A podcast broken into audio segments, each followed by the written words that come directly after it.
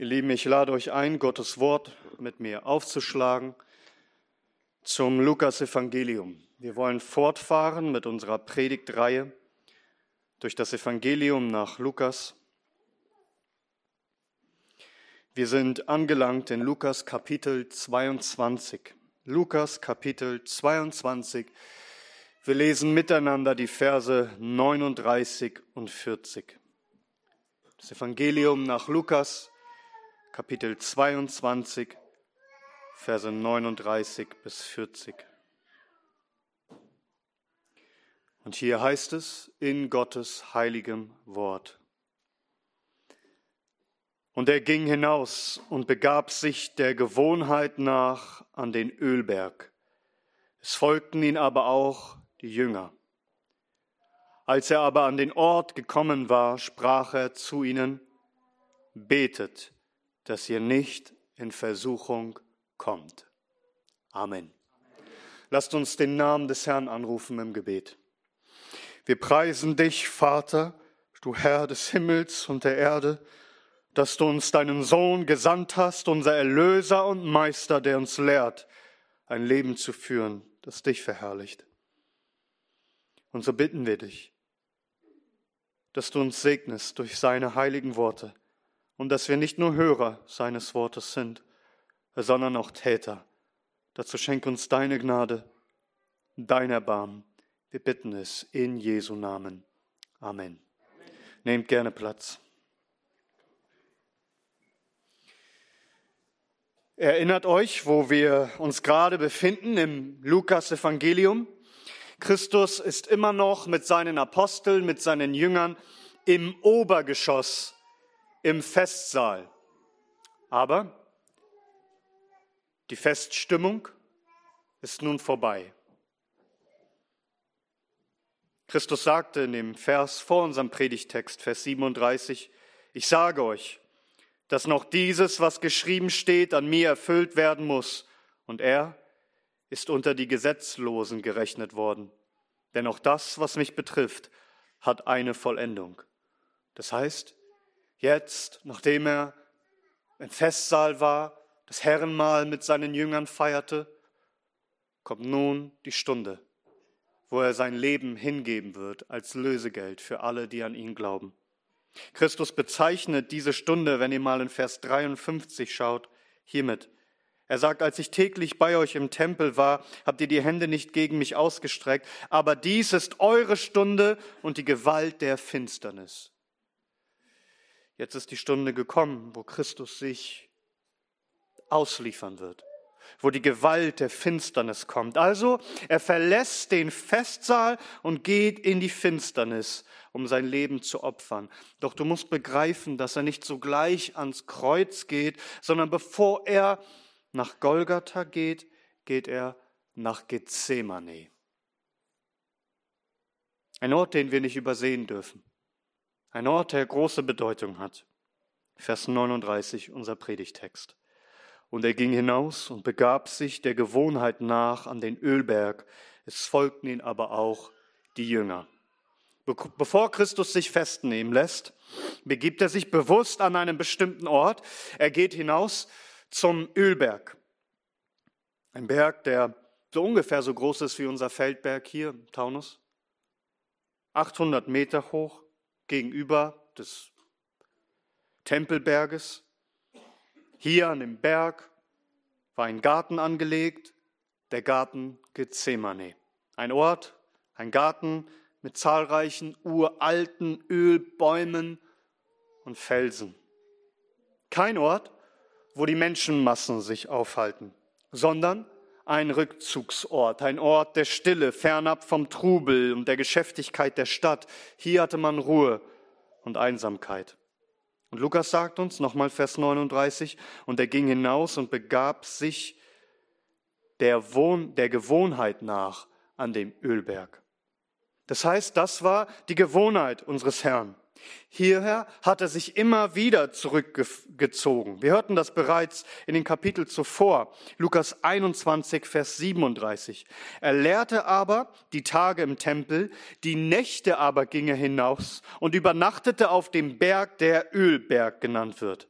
Wir wissen, man wollte ihn umbringen und über Nacht war er nicht sicher in der Stadt, also zog er sich auf dem Ölberg zurück, um in gewisser Weise sich zu verbergen. Doch Christus kam hier nicht bloß aus Sicherheitsgründen hin. Was tut Christus hier im Garten Gethsemane, bevor er nach Golgatha geht, wo er am Kreuz stirbt? Wir werden uns noch intensiv anschauen, was Christus hier tut. Christus kam hierher, um in völliger Abgeschiedenheit, ungestört zu beten. Nicht einfach zu beten, zu ringen im Gebet, sich völlig dem Vater und seinem Willen zu unterwerfen und Kraft zu schöpfen für den Weg ans Kreuz. Das, was hier geschieht im Garten, ist von, ist von größter Bedeutung. Und ich weiß überhaupt nicht, wie ich darüber predigen soll, wenn dieser Text kommt. Christus kommt hierher, um zu beten. Und es war seine Gewohnheit, an diesen Ort der Abgeschiedenheit zu gehen. Und lasst uns hier schon einmal gedanklich innehalten, denn es heißt hier in Vers 39, und er ging hinaus und begab sich der Gewohnheit nach an den Ölberg, und es folgten ihn aber auch die Jünger. Sag, bist du ein Jünger Jesu? Folgst du ihn, wohin er geht? Nun, woher, wohin führt er dich? Schau, wohin er dich führt dorthin, wo er ist. Er führt dich an den Ort der Stille, um zu beten. Denn schau mal, Vers 40. Als er aber an den Ort angekommen war, sprach er zu ihnen, betet, dass ihr nicht in Versuchung kommt. So Christus leitet seine Jünger an den Ort, um das zu tun, was er selbst tut. Christus betet. Und so sollen auch seine Jünger an diesem Ort der Abgeschiedenheit beten. Und ich will dich fragen, erweist du dich hierin als Jünger Jesu? Verstehst du, wozu dein Meister dich führt? Auf die Jünger warteten hier heftige Kämpfe. Doch bevor es soweit ist, sollen sie beten. Er führt sie in den Garten, er führt sie ins Gebet. Und sie wussten, dass Christus ein Mann des Gebets war. Sie haben es so oft gesehen. Erinnert euch an Lukas 6, Vers 12. Es geschah aber in diesen Tagen, dass er auf den Berg hinausging, um zu beten. Und er verharrte die Nacht im Gebet zu Gott. Die ganze Nacht über betete er. Markus Kapitel 1, Vers 35. Und frühmorgens, als es noch sehr dunkel war, stand er auf und ging hinaus und er ging hin an einen öden Ort und betete dort. Oder Matthäus Kapitel 14, Vers 23. Und als er die Volksmengen entlassen hatte, stieg er auf den Berg für sich allein, um zu beten. Der Herr, unser Meister, er lehrt seine Jünger allein schon durch sein Vorbild, was sie zu tun haben, was unbedingt nötig ist in ihrem Leben. Er führt sie in den Garten, um zu beten. Sag, folgst du deinem Meister, wohin er auch geht, und er führt dich gewohnheitsmäßig an diesen Ort, in die Abgeschiedenheit, um zu beten. Ich will dich fragen, findet man dich hier in der Abgeschiedenheit? Auch wie Christus sagt im Kämmerlein, wenn du betest, schließ die Tür hinter dir zu. Warum? Abgeschiedenheit. Nichts, um irgendwelchen Menschen irgendwas vorzumachen, sondern in Wahrheit, in Aufrichtigkeit zu kommen vor ihm. Hast du diese Abgeschiedenheit? Findet man dich im Garten oder in der Natur oder auf den Bergen oder sonst wo? Und weißt du, bei dieser Sache geht es nicht darum, dass man sagt, oh, in der Natur, da wäre ich Gott näher. Nein, der Punkt ist, dass du Menschen ferner bist. Es geht darum, dass du nicht abgelenkt wirst. Es geht darum, dass du dich wirklich fokussierst und wirklich vor seinem Angesicht niederwerfen kannst, um ihn zu suchen. Tust du das? Erweist du dich hierin als Jünger Jesu Christi. Und ich weiß, dass wenn das einige hören und besonders unsere lieben Mütter, die sehr beschäftigt sind und alle Zeit auch kleine Kinder um sich haben. Liebe Ehemänner, wenn ihr mal euren Frauen etwas Kostbares schenken wollt, dann sagt ihnen mal, komm, ich nehme die Kinder. Und diese eine oder zwei Stunden, geh. Nicht Haushalt, nicht Einkäufe, nimm deine Bibel und geh. Verbringe Zeit mit dem Herrn. Sag, findet man dich hier? Hier, weil du ein Schüler Jesu Christi bist.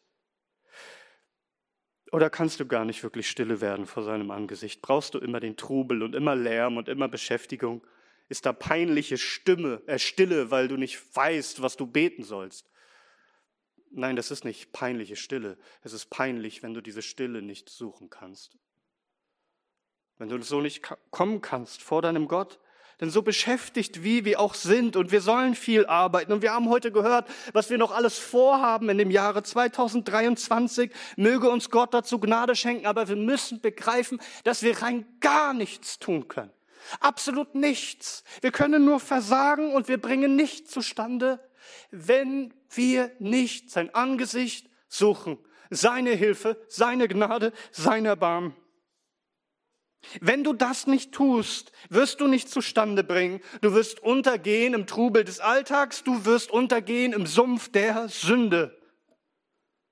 Darum, bevor jetzt die großen Kämpfe kommen, für Christus, bevor er nach Golgatha geht, geht er nach Gethsemane. So auch die Jünger. Er hat sie doch vorgewarnt. Er hat ihnen doch gesagt, der Satan hat begehrt, euch zu sichten wie Weizen. Die größten Versuchungen werden über euch kommen. Der er will euch dazu bringen, dass ihr euren Glauben verliert. Und Petrus, du wirst mich dreimal verleugnen. Nun, wie soll man darauf reagieren? Was sollte man nun tun? Das Einzige, was es zu tun gilt, ist zu beten und zu beten und zu beten, zu flehen und zu ringen. Herr, erbarme dich, hilf uns. Wie es heißt im Psalm 46, Vers 2. Gott ist uns Zuflucht und Stärke, eine Hilfe reichlich gefunden in Drangseilen. Drangseilen? Der Herr will sich reichlich finden lassen, was aber bedeutet, dass du ihn suchst. Christus führt seine Jünger in den Garten. Ja, er führt seine Jünger ins Gebet. Wofür sollen seine Jünger beten? Was haben sie anscheinend so nötig, dass er ihnen die Anweisung geben muss, jetzt tut das, betet dafür. Was ist es? Vers 40. Als er aber an den Ort gekommen war, sprach er zu ihnen, betet, dass ihr nicht in Versuchung kommt. Das ist die Aufforderung. Betet, man könnte auch übersetzen einfach bittet, also bittet Gott im Gebet, ruft seinen Namen an, dass er euch etwas geben möge. Etwas, was ihr braucht, etwas, was ihr dringend nötig habt. Wofür sollen sie beten? Dass sie nicht in Versuchung kommen. Versuchung? Was, was ist Versuchung? Versuchung meint, hier den Versuch, die Jünger vom rechten Weg abzubringen. Versuchung ist alles, was versucht, dich zum Sündigen zu bringen. Versuchung meint also Verleitung, Verführung, Verlockung zum Bösen. Das geschieht durch unser Fleisch, das geschieht durch die Welt, das geschieht durch den Satan, die sogenannten drei Quellen der Versuchung. Und natürlich weiß Christus, dass der Versucher, der Satan, nun die Jünger auf die Probe stellen wird. Er wird sie versuchen, er wird versuchen, sie vom Glauben abzubringen. Christus weiß, dass das über sie kommen wird. Generell wissen wir, dass wir gar nicht in diesem Fleisch leben können und in dieser Welt sein können, ohne dass Anstöße zur Sünde kommen werden. Es ist unmöglich, nicht versucht zu werden. Darum sagt Jesus auch in Lukas 17, Vers 11, und er sprach zu seinen Jüngern, es ist unmöglich, dass keine Ärgernisse kommen. Doch wehe dem, durch den sie kommen. Natürlich müssen die Jünger mit Versuchungen konfrontiert werden, durch die Welt, durch ihr Fleisch, durch den Satan. Er hatte ihnen ja gerade gesagt, der Satan wird kommen über euch, er wird euch versuchen. Es ist unvermeidbar. Aber warum sagt Christus dann, dass sie beten sollen, dass sie nicht in Versuchung kommen? Nun, das Wort, das hier mit kommen übersetzt wird, in Versuchung kommen, ist ein, im Griechischen ein aktives Verb, was im Lukas-Evangelium immer benutzt wird, wenn etwas beschrieben wird, wie, dass du aktiv in etwas hineingehst. Also wie eine Tür, die dir geöffnet wird und du gehst hinein, aktiv, bewusst. Christus befiehlt ihnen also, betet, dass ihr nicht in die Versuchung eintretet Oder anders gesagt, dass ihr nicht auf sie eingeht. Die Versuchung wird kommen, aber betet, dass ihr nicht hineingeht. Also betet, dass ihr stark bleibt, dass ihr der Versuchung nicht nachgebt, dass die Versuchung, dass ihr der Versuchung nicht unterliegt, dass diese Verlockungen, wenn sie kommen, dass ihr nicht folgt. Die Versuchung öffnet euch sozusagen die Tür. Geht nicht hinein, fallt nicht drauf rein, gebt der Versuchung nicht nach. Für dieses Anliegen sollen sie beten. Und wir werden dann ein anderes Mal weiterlesen und werden feststellen, dass sie das nicht getan haben, sondern dass sie eingeschlafen sind. Und diese Tatsache hatte gewaltige Konsequenzen in ihrem Leben. Aber heute wollen wir uns auf diese Wahrheit konzentrieren. Christus lehrt seine Jünger und damit auch dich, wenn du sein Nachfolger bist, dass du beten sollst, dass du nicht in Versuchung eintrittst. Was wollen wir daraus für uns lernen? Ich möchte drei Lektionen für uns ableiten aus diesen beiden Versen. Erstens, du musst die Gefahr der Versuchung erkennen und wirklich ernst nehmen.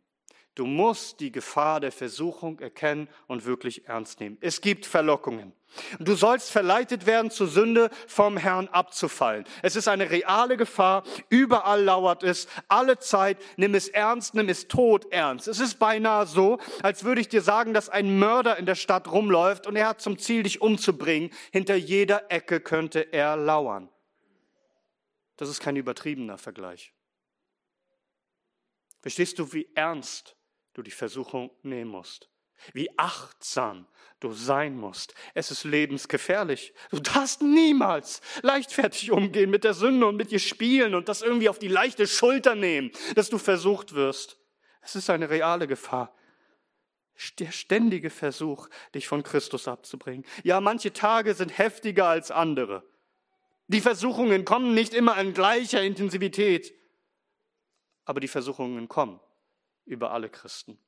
In der Theologie spricht man von den zwei Seiten der Versuchung. Versuchung von der linken Seite, alles, was dir weh tut. Und Versuchungen von der rechten Seite, alles, was dir wohltut. Was meine ich damit? Nun, die linke Seite ist alles, was dir weh tut. Überleg einmal. Es kommen über dich Krankheit oder Armut oder Schande oder Spott oder Verachtung oder Verfolgung der Menschen. Alles ist dazu zu zählen, was dir Schmerzen bereitet und Traurigkeit und ob das Tragödien sind oder Trübsal, Enttäuschungen und Verluste und Niederlagen und Drangsal. Da wirst du versucht.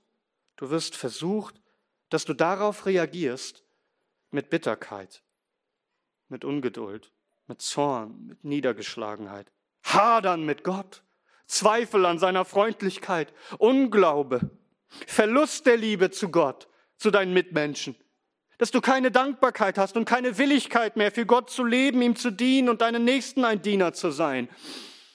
Versuchungen von der linken Seite, alles, was weh tut. Aber auch Versuchungen von der rechten Seite, alles, was wohl tut. Du wirst vielleicht fragen, wie soll, wie soll das eine Versuchung sein? Nun sehr wohl. Denke einmal, du erhältst Wohlstand und alles gelingt dir. Du bekommst finanzielle Sicherheit und kannst unbekümmert, unbeschadet leben. Du bist beliebt bei den Leuten und bist geehrt und alles läuft gut und du hast Erfolg und vielleicht gelangst du sogar zu Macht und Ehre und Einfluss und vielleicht Reichtum. Welche Versuchungen könnten davon ausgehen? Dass du hinfort auf dich selbst vertraust und stolz und aufgeblasen und eingebildet wirst, als hättest du dir das alles selbst zu verdanken. Du vergisst dem Herrn, anstatt dich zu demütigen vor ihm und dankbar zu sein. Anstatt dass du im Gebet verharrst und ihn flehst für dein täglich Brot, nimmst du alles für selbstverständlich. Und du gehst auf die bösen Angebote dieser Welt ein, denn du hast eine Fülle davon böser Lust nachzugehen, voller Habgier und Völlerei und Genusssucht und unkeusch zu leben, ein Prahler zu werden, der Gott nicht mehr fürchtet und sein kommendes Gericht, weil scheinbar alles gut läuft, und du gibst dich den Vergnügungen und Verlockungen dieser Welt hin und vergesst die Armen und Elenden und bist hochmütig. Die linke und die rechte Seite, das, was weh tut, das, was wohl tut. Darum finden wir auch dieses Gebet in Sprüche 30, wo ein weiser Mann zu Gott betet, mach mich bitte nicht reich, also damit es mir nicht so gut geht, dass ich dich dann verleugne und vergesse und spreche, wer ist der Herr? Also ich habe mir alles selber zu verdanken. Aber mach mich bitte auch nicht arm, damit ich mich nicht versündige und versucht bin, deinen Namen zu fluchen und eben bitter zu werden gegen Gott und mit ihm zu hadern. Verstehst du diese zwei Seiten der Gefahr, der Versuchung? Und deine Antwort ist immer darauf das Gebet. So lehrt uns auch Jakobus in Jakobus 5, Vers 13. Da heißt es, leidet jemand unter euch Trübsal? Er bete. Ist jemand Gutes, guten Mutes? Er singe Psalmen. Also verstehst du? Wenn es dir schlecht geht, was ist die Antwort? Oh, wirf dich nieder vor deinem Herrn und bete. Geht es dir gut? Bist du guten Mutes? Erlebst du Erfreuliches? Dann singe Psalmen, eben damit du nicht stolz bist, sondern Gott die Ehre gibst und ihm singst und ihn preist für alles Gute, was er dir gibt. Der Satan, er hat eine breite Palette von Versuchungen, Angebote auf der linken und auf der rechten Seite, dich vom schmalen Weg abzubringen. Er lässt nichts unversucht, um dich zu versuchen. Versucht zu werden ist erst einmal keine Sünde. Unser Herr Jesus Christus wurde ständig versucht. Die Schrift sagt, er wurde in allem versucht. Wir haben gelesen, wie er in der Wüste versucht wurde. Wir hatten erst im selben Kapitel gelesen, dass der Herr Jesus sagt, ihr seid es, die bei mir ausgeharrt haben in allen meinen Versuchungen. Also Christus hatte Versuchungen und tatsächlich hat John Wycliffe recht, ein Mann, der auch viel gearbeitet hat für den Herrn und den der Herr sehr gebraucht hat in der Reformationszeit dort. Er sagt, niemand soll sich für heilig halten, weil er nicht in Versuchung gerät. Denn die Heiligsten und Höchsten im Leben haben die meisten Versuchungen. Je höher der Berg ist, desto stärker ist der Wind, der dort weht. Und je höher das Leben ist, desto stärker ist die Versuchung des Feindes. Also, jeder, der wirklich von ganzer Hingabe, mit ganzer Hingabe für den Herrn lebt, wird heftig versucht werden. Jeder, der Christus nachfolgt, wird versucht werden. Aber hierin besteht wahre Gottesfurcht. Gott so zu lieben und ihn so zu ehren, eines zu wollen, nämlich unseren heiligen und herrlichen, aber auch so gütigen und gnädigen Gott nicht zu beleidigen durch das, was wir tun. Ihn nicht zu entehren und ihn nicht zu verraten, weil er uns lieb und teuer ist wollen wir ihn nicht verunehren und nichts tun, was ihm missfallen könnte. Wir wollen ihn nicht missachten. Wir wollen wie Josef sein, der von der Frau seines Herrn bedrängt wurde, Tag um Tag, dass er doch mit ihr schläft. Und er antwortet in 1. Mose Kapitel 39, Vers 9, wie sollte ich so, so eine große Bosheit tun und gegen Gott sündigen? Hast du dieses Herz, dass du Versuchungen hast? dass du nicht sündigen willst, dass du Gott nicht entehren und nicht betrüben willst, dass Furcht dein Herz erfüllt, dass du nicht in Versuchungen fällst, weil du nicht von Gott abfallen willst, weil du ihn liebst, weil du ihn nicht entehren willst und weil du verstehst, dass es bei Versuchung nicht bloß darum geht, dass du vielleicht einmal fällst, sondern dass das Ziel des Satans ist, dass du von Gott abfällst. Es heißt in Lukas 8, Vers 13, bei dem Gleichnis von dem vierfachen Ackerboden, die aber auf dem Felsen sind, sind die, welche, wenn sie es hören, das Wort mit Freude aufnehmen, und diese haben keine Wurzel, die für eine Zeit glauben und in der Versuchung, in der Zeit der Versuchung abfallen. Zeiten der Versuchung sollen dazu führen, aus der Perspektive des Satans, dass du abfällst. Und Zeiten der Versuchung werden auch dazu gebraucht, dass Gott trennt die Spreu von Weizen. Erkennst du den bitteren Ernst, die tödliche Gefahr der Versuchung? Darin besteht der Unterschied zwischen wahren Christen, zwischen denen, die Gott fürchten und den Falschen. Bei den Gottlosen ist es keine Versuchung, kein Versuch, dass sie abfallen. Es ist vielmehr ihre Gewohnheit, in Sünde zu leben. Ihre Gewohnheit ist nicht, nicht zu beten. Ihre Gewohnheit ist zu sündigen. Es heißt in 2. Petrus Kapitel 2, diese aber sind wie unvernünftige, natürliche Tiere geschaffen zum Fang und Verderben. Sie lästern über das, was sie nicht wissen, werden auch in ihrem eigenen Verderben umkommen. Indem sie den Lohn der Ungerechtigkeit empfangen, die die Schwelgerei bei Tage für Vergnügen halten, Flecken und Schandflecke, die in ihren eigenen Betrügereien schwelgen und Festessen mit euch halten, die Augen voller Ehebruch haben und von der Sünde nicht ablassen. Nicht ablassen. Die Versuchung ist nicht, dass sie mal fallen. Bei ihnen ist kein Versuch unternommen, nicht in Sünde zu leben. Sie genießen die Sünde. Sie begrüßen die Versuchung. Sie lieben den Tod. Denn sie wählen den Weg gegen Gott in Rebellion und Auflehnung. Was ist mit dir heute? Wie steht es um dein Herz? Sag, willst du in Versuchungen eintreten? Hier muss doch alles beginnen, dass du ein Herz empfängst durch eine neue Geburt, von Gott gewirkt, dass du die Sünde hast, die du zuvor geliebt hast, dass du Gott liebst und ihn so sehr fürchtest, dass du nicht in eine Versuchung eintreten willst. Darum ist die erste Lektion, die Gefahr zu erkennen, ist ernst zu nehmen, dass die Gefahr besteht, versucht zu werden. Aber weißt du, erkenne nicht nur die Gefahr, generell versucht zu werden. Ich möchte auf eine zweite Lektion eingehen, die wir hier lernen aus diesem Text. Nämlich, dass du nicht nur erkennst, dass es allgemein die Gefahr gibt, versucht zu werden, sondern zweitens, dass du die Gefahr erkennst, dass auch du als Christ innerlich dazu geneigt bist, in diese Versuchung einzutreten. Damit meine ich, erkenne dein böses Herz. Erkenne, wozu du in der Lage bist. Es heißt hier in Vers 40, als er aber an den Ort gekommen war, sprach er zu ihnen, betet, dass ihr nicht in Versuchung kommt. Ihr.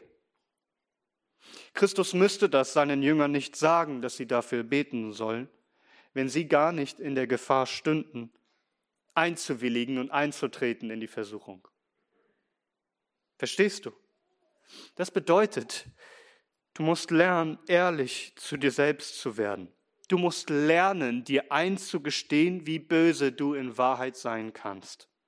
Viele haben das noch nicht getan und sie denken noch viel zu groß und viel zu gut von sich selbst.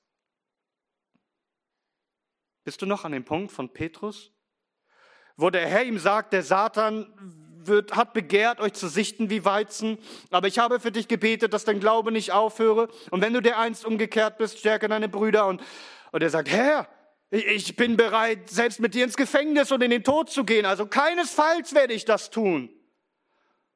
Und, und Christus sagt ihm, du wirst mich dreimal verleugnen in dieser Nacht. Petrus war völlig überzeugt davon, dass er dazu nicht imstande ist. Selbst Gefängnis und Tod will er mittragen. Darum, weil die anderen Jünger ähnlich dachten, haben sie nicht gebetet, als sie es tun sollten. Sie haben geschlafen. Warum? Weil sie das gar nicht glauben konnten.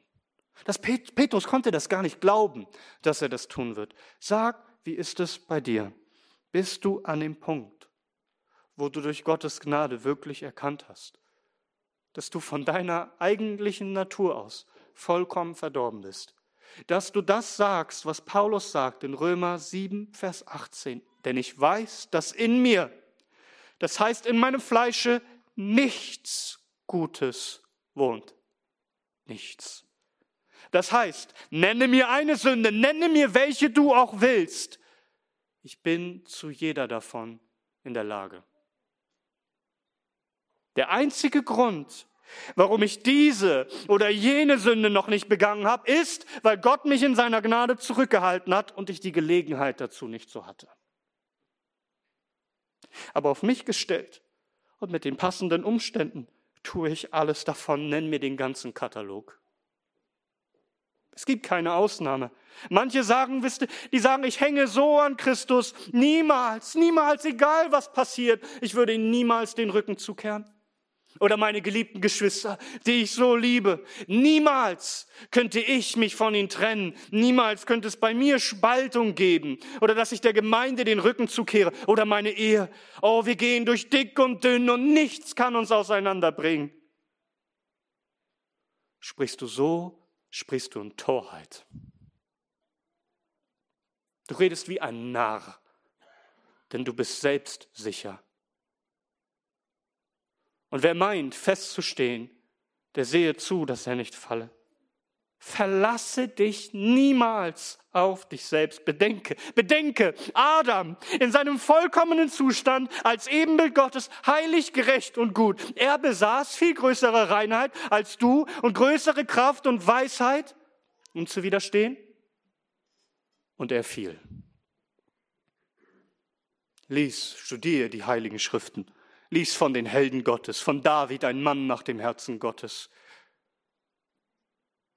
Was ist mit Petrus, den Apostel des Herrn, den Fels? Sag, bist du fähiger als sie? Wandelst du heiliger als sie? Sei kein Narr. Es heißt in Sprüche 28, Vers 26, hör mal. Sprüche 28, Vers 26.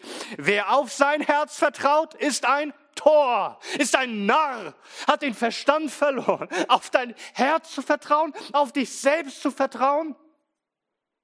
Es heißt in Jeremia 17, Vers 9, arglistig ist das Herz mehr als alles und verdorben ist es, wer mag es kennen? Sei nicht hochmütig, verlass dich nicht auf dich selbst, sei ehrlich zu dir, dass du verstehst, du bist zu allem in der Lage, hab dieses gesunde Selbstmisstrauen. Die Welt predigte, hab Selbstvertrauen. Die Heilige Schrift sagt dir, misstraue dir selbst. Das, das geht gegen allen Stolz, gegen alles Selbstvertrauen. Dieses Eingestehen, dass wir nicht stolz sein können, sondern dass wir in uns selbst bösartig sind. Und dass das Einzige, was uns dort raushelfen kann und was uns bewahren kann, Gottes Gnade ist. Erkennst du deine ständige Geneigtheit dazu, in die Versuchungen einzutreten? Der Puritaner Dr. John Owen, der viel geschrieben hat über Versuchung und und das Überwinden der Sünde. Er sagt, Zitat, wir müssen lernen, oft mit uns selbst zu reden und uns selbst an solche Dinge zu erinnern und zu sagen, ich bin arm und schwach. Satan ist geschickt und mächtig und gerissen und hält immer nach einer Gelegenheit Ausschau, mich zu versuchen. Und besonders die Welt, vor allem wenn sie vom Satan als ein Werkzeug benutzt wird, ist attraktiv und hartnäckig und voll von betrügerischer Weise, mich zu versuchen. Und ich habe eine starke, sündige Natur, die stets bereit ist, bereit ist, mich in der Zeit der Versuchung zu betrügen. Und um mich herum gibt es eine verführerische Vielfalt an passenden Gelegenheiten, meine sündige Begierde zu befriedigen. Ich brauche lange, um zu erkennen, was eigentlich vor sich geht wenn ich mir selbst überlassen wäre, könnte ich schon gefangen sein, bevor ich es merke. Zitat Ende. Kannst du diese Worte mitsprechen? Hast du verstanden, wer du eigentlich bist, ohne Gottes Gnade, wozu du in der Lage bist? Und generell, ihr Lieben, sagen wir das von unserer Gesellschaft. Wir sagen, wie konnte das passieren und in der Zeit des Nationalsozialismus? Wie können Menschen zu so etwas Bösem imstande sein? Du hast keine Ahnung, wie wir Menschen sind. Gib uns die Gelegenheit. Gib uns die Versuchung. Und wir würden alle genau das Gleiche tun. Das Einzige, was uns abhält, den Weg der Sünde und des Verderbens zu gehen, ist, und das ist mein dritter Punkt, zu erkennen, dass nur Gott und nur er allein uns davor bewahren kann, in die Versuchung einzutreten. Und darum müssen wir beten. Und darum müssen wir seine Hilfe suchen. Zunächst einmal müssen viele erstmal neu entdecken, denn dieser Gedanke, er wird nicht mehr gepredigt von den Kanzeln. Er wird nicht mehr hochgehalten und nicht mehr gelehrt, nämlich, dass du begreifst, dass Gott es ist, der bestimmt über dein Leben und der dich führt in allem. Jakobus sagt in Jakobus Kapitel 4, dass es Großtuerei ist, dass es böses Rühmen ist, wenn man sagt, ich plane dieses und jenes und werde dann dies oder das tun. Nein, so Gott will, wirst du überhaupt leben und wirst dann dieses oder jenes tun. Also tu nicht groß, tu nicht so, als hättest du dein Leben in der Hand. Darum lass mich dir ein paar Bibelverse vorlesen, von denen ich hoffe, dass du sie zu Herzen nimmst. Jeremia Kapitel 10, Vers 23. Jeremia sagt, ich habe erkannt, Herr, dass der Weg des Menschen nicht in seiner Macht steht und dass es keinem, der geht, gegeben ist, seinen Schritt zu lenken. Hast du das gehört? Wer will noch aufstehen und irgendetwas dagegen sagen, was hier in aller Deutlichkeit steht? Was willst du noch argumentieren? Es heißt hier eindeutig in Gottes Wort, nimmst du es an. Es ist keinem Menschen gegeben, seine Schritte zu lenken. Es ist der Herr, der souverän herrscht. Sprüche 20, Vers 24. Von dem Herrn sind die Schritte des Mannes bestimmt. Und der Mensch, wie sollte er seinen Weg verstehen? Sprüche 16, Vers 9. Das Herz des Menschen plant seinen Weg, aber der Herr lenkt seinen Schritt. Sprüche 19, Vers 21. Viele Gedanken sind im Herzen eines Mannes, aber der Ratschluss des Herrn, er kommt zustande. Daniel Kapitel 5, wo Belsazar getadelt wird, da heißt es Vers 23, den Gott, in dessen Hand dein Odem ist und bei dem alle deine Wege sind, hast du nicht geehrt. Verstehst du, dass dein Lebensatem in seiner Hand ist? Dass alle deine Schritte in seiner Hand sind? Du musst das begreifen. Du musst verstehen, dass Gott es ist, der, der dich führt. Denn wie willst du im Glauben beten, Herr, führe mich, hilf mir, wenn du gar nicht glaubst, dass er dein Leben in der Hand hat?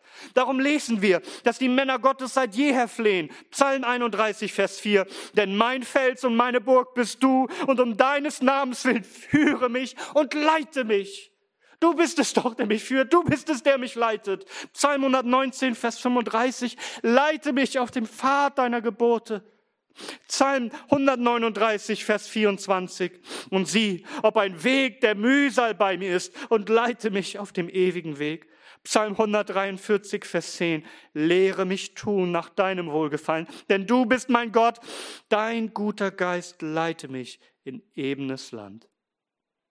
Wir sind in uns selbst stets geneigt, auf Irrwegen zu gehen und sind wankelmütig und schwach und törichte Wesen. Wir sind, wie der Psalm 23 sagt, Schafe, die einen Hirten brauchen, die darum beten, leite mich in Faden der Gerechtigkeit um deines Namens willen. Wir müssen täglich um seine Führung bitten. Führung Natürlich beten wir um Führung, sagst du vielleicht, wenn es um große Lebensentscheidungen geht. Vielleicht betest du beim Thema Jobsuche oder Haus- oder Wohnungssuche oder Partnersuche. Führung in allen möglichen Bereichen. Aber ein Kind Gottes wünscht sich nicht bloß Führung darin, sondern Führung für jeden einzelnen Schritt im Leben. Weil wir verstehen, dass wir allein auf uns selbst gestellt nur in die Irre gehen können. Darum hat der Herr Jesus uns gelehrt im Vater unser, dass wir beten sollen. Führe uns nicht in Versuchung.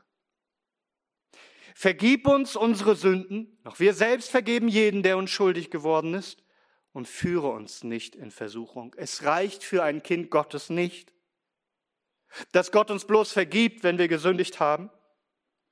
Wir beten auch darum, dass Gott uns bewahrt davor, dass wir sündigen. Darum beten wir, führe uns nicht in Versuchung. Und wir beten, dass wir nicht in Versuchung eintreten mögen.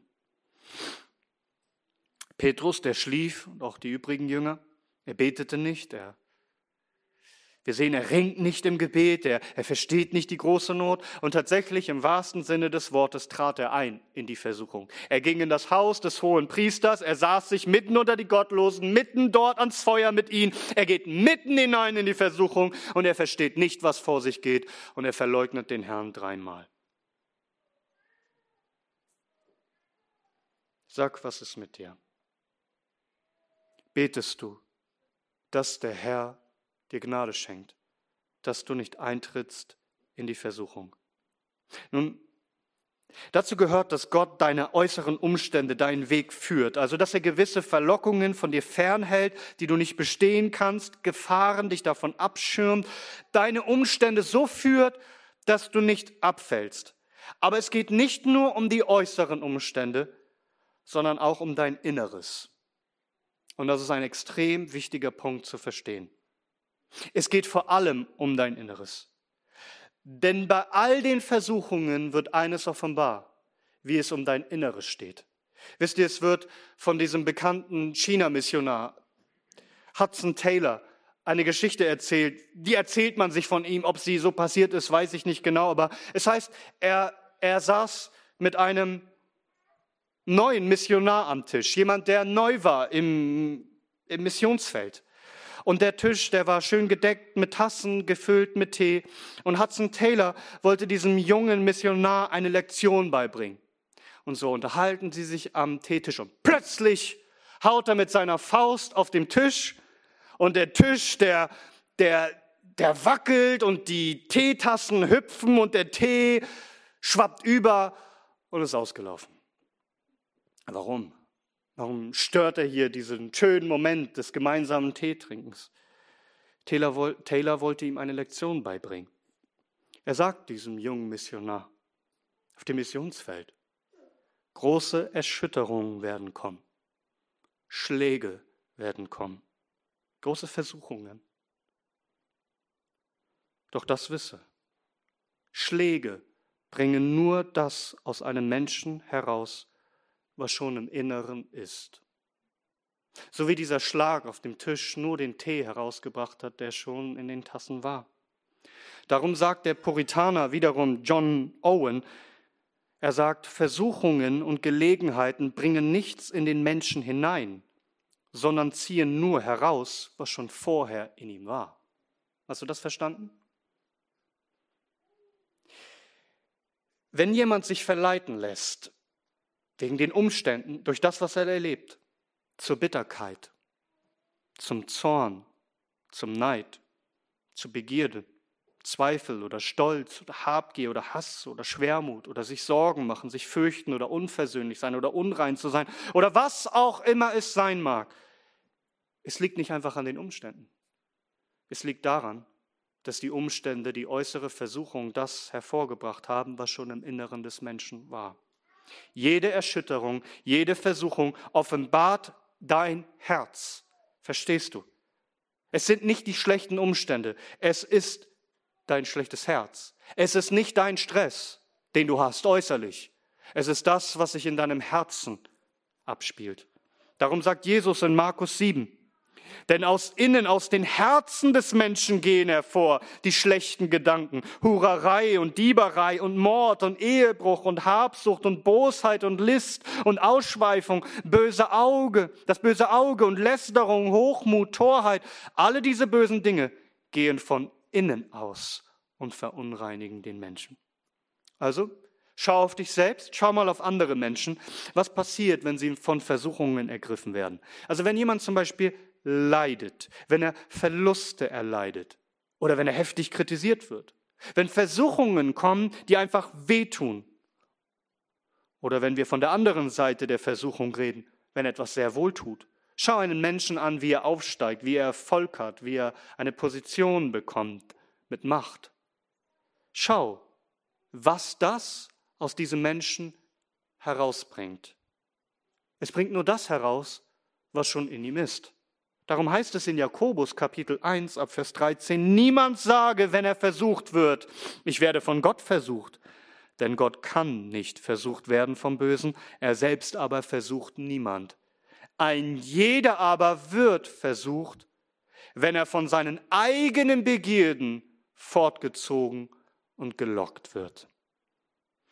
Demnach beten wir nicht nur, Herr, führe uns nicht in Versuchung im Sinne von schütze uns vor äußerlicher Versuchung und leite unseren äußeren Weg so, dass wir nicht in Versuchung geraten, sondern wir beten auch, Herr, wirke so auf mein Herz ein durch deine Gnade, dass ich nicht von meinem Herzen in diese Versuchung eintreten will, dass ich nicht nachgeben werde.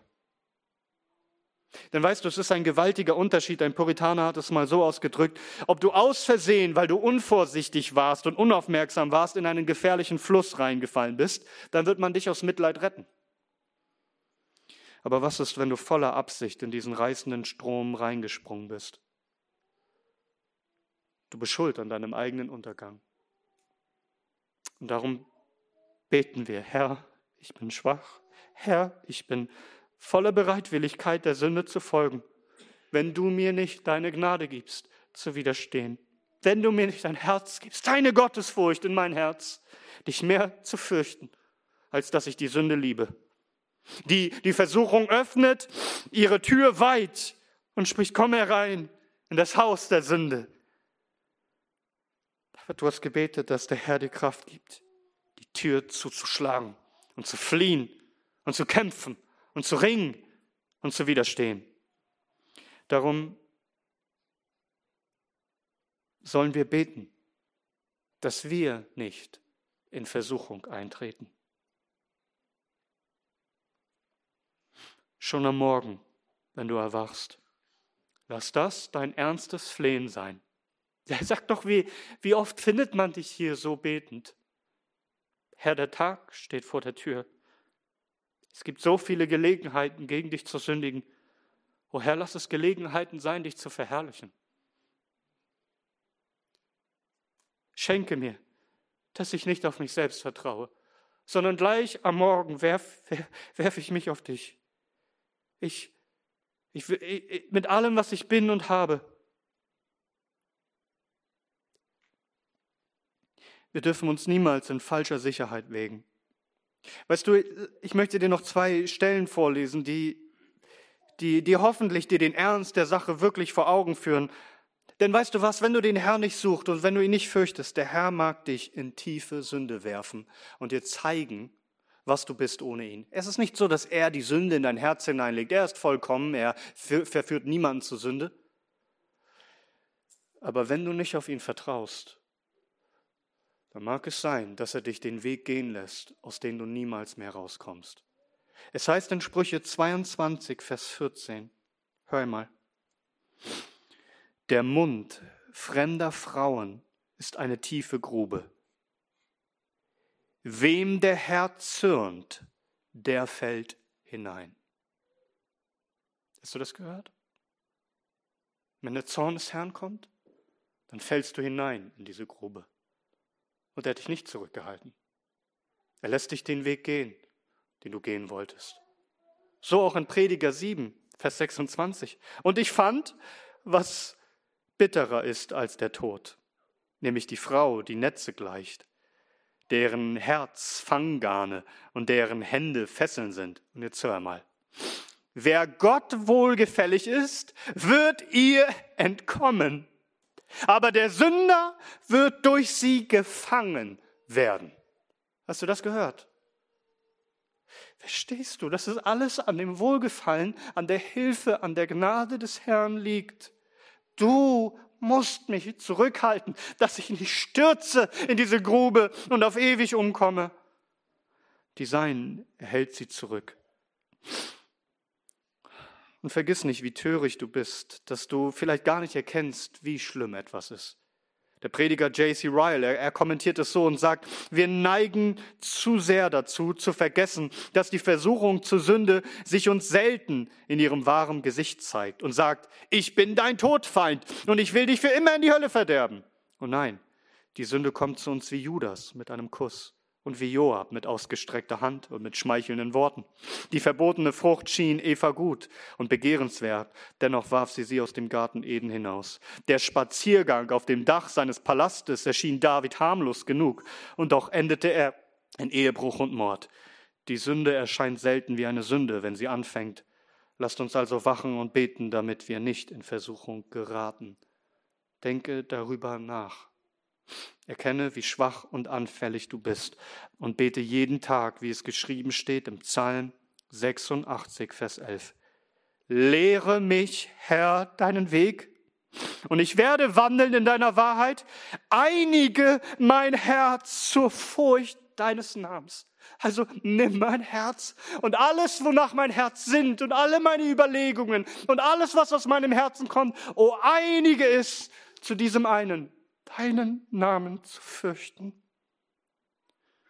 Haben wir noch einmal den Puritaner John Owen. Wenn wir nicht im Gebet verharren, werden wir in der Versuchung verharren. Dies soll darum ein Aspekt unseres täglichen Gebetes sein.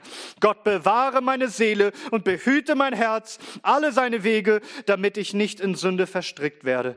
Wenn dies in unserem Leben der Fall ist, also wenn wir so beten, wird uns, ein, wird uns eine vorübergehende Versuchung nicht überwältigen, sondern wir werden frei bleiben, während andere in Fesseln liegen. Glaubst du das? Kommst du im Glauben jeden Tag ins Gebet zu Gott und sagst, ich glaube das, dass du mich heute bewahren wirst und dass du die Macht hast, mein schwaches und törichtes und wankelmütiges Herz so zu verändern und so zu leiten, so zu einigen in deiner Furcht, dass du mich heute bewahren wirst. Er kann es, wie es heißt in Offenbarung 3, Vers 10, wo er spricht zu der Gemeinde, weil du das Wort meines, meines Ausharrens bewahrt hast, werde auch ich dich bewahren vor der Stunde der Versuchung, die über den ganzen Erdkreis kommen wird, um die zu versuchen, die auf der Erde wohnen. Oder 2. Petrus 2, Vers 9. So weiß der Herr die Gottseligen aus der Versuchung zu retten die Ungerechten aber aufzubewahren auf den Tag des Gerichts, damit sie bestraft werden. Hast du gehört? Gott weiß, die Gottseligen aus der Versuchung zu retten, uns herauszuholen, uns überwinden zu lassen, uns einen Ausgang zu geben, wie es heißt in 1. Korinther 10, Vers 13. Keine Versuchung hat euch ergriffen als nur eine menschliche. Gott aber ist treu der nicht zulassen wird, dass ihr über euer Vermögen versucht werdet, sondern mit der Versuchung auch den Ausgang schaffen wird, so dass ihr sie ertragen könnt. Glaubst du das? Und kommst darum zu deinem Herrn. Wie es heißt in Hebräer 4, Vers 16. Lasst uns nun mit Freimütigkeit hinzutreten zu den Thron der Gnade, damit wir Barmherzigkeit empfangen und Gnade finden zur Recht rechtzeitigen Hilfe. Rechtzeitig, nicht dann, wann es zu spät ist, sondern wir kommen, um die rechtzeitige Hilfe zu finden, dass wir Gnade haben, nicht in Versuchungen zu fallen. Christus führt dich, geistlich gesprochen, in den Garten, ins Gebet, wo du siehst, wie er ringt im Gebet, und er lehrt dich zu flehen. Dies ist das Mittel des Meisters. Dies ist, was er dich lehrt denn es ist das Gegenteil von Selbstvertrauen. Es ist das sich Gott anzuvertrauen und auf seine Hilfe sich zu verlassen. Auf seine Versprechen und seine Verheißungen zu vertrauen, dass er uns erlösen wird, wenn wir seinen Namen anrufen. Ich schließe mit, mit Worten von dem Reformator Martin Luther, die er geschrieben hat in seinem großen Katechismus, was all das zusammenfasst, was ich gesagt habe. Zitat. Deshalb müssen wir Christen gegen sie, gegen die Versuchungen gerüstet sein und täglich damit rechnen, dass wir ständig angefochten werden. Niemand wiege sich in Sicherheit und niemand gehe so unachtsam dahin, als sei der Teufel weit weg von uns, sondern man rechne stets mit seinen Schlägen und pariere sie. Denn auch wenn ich jetzt keusch, geduldig und freundlich bin und in festem Glauben stehe, kann doch der Teufel noch in dieser Stunde einen solchen Pfeil in mein Herz schießen, dass ich mich nur mit Mühe behaupten kann. Denn er ist ein Feind, der niemals aufhört und müde wird. Wo die eine Anfechtung aufhört, kommen immer wieder neue und andere. Darum gibt es keinen anderen Rat und Trost als den, dass man herbeieile, das Vaterunser zur Hand nehme und von Herzen mit Gott rede und sage, lieber Vater, du hast mir geboten zu beten, so lass mich durch die Versuchung nicht dahin geführt werden, dass ich von dir abfalle. So wirst du sehen, die Versuchung hört auf und muss sich schließlich für besiegt erklären. Andernfalls, wenn du mit deinen eigenen Gedanken und Ratschlägen versuchst, dir zu helfen, wirst du es nur schlimmer machen und dem Teufel noch mehr Raum geben. Denn er hat den Kopf einer Schlange. Wenn er eine Lücke findet, in die er hineinzuschlüpfen kann, zieht er auch den ganzen Leib hinterher. Das Gebet aber kann ihn abwehren und zurücktreiben. Zitat Ende. So lasst uns nicht bloß Hörer seines Wortes sein, sondern unserem Herrn und Meister gehorchen und ihm folgen, auch im Gebet. Hier im Glauben zu beten und Kraft zu schöpfen, die Versuchung zu überwinden. Nicht aus uns, nicht aus uns, sondern durch seine Gnade, weil Christus für uns gestorben ist, die wir so oft gefallen sind und fallen werden in Versuchung. Doch er, der in allem versucht wurde, doch ohne Sünde, er hat sich ein für allemal für uns geopfert, damit wir die Sünde ein für allemal überwinden und gerettet werden in sein ewiges Königreich. Möge er uns retten aus aller Not und möge ihm alle Ehre gehören. Gepriesen sei unser mächtiger Erlöser in Ewigkeit. Amen.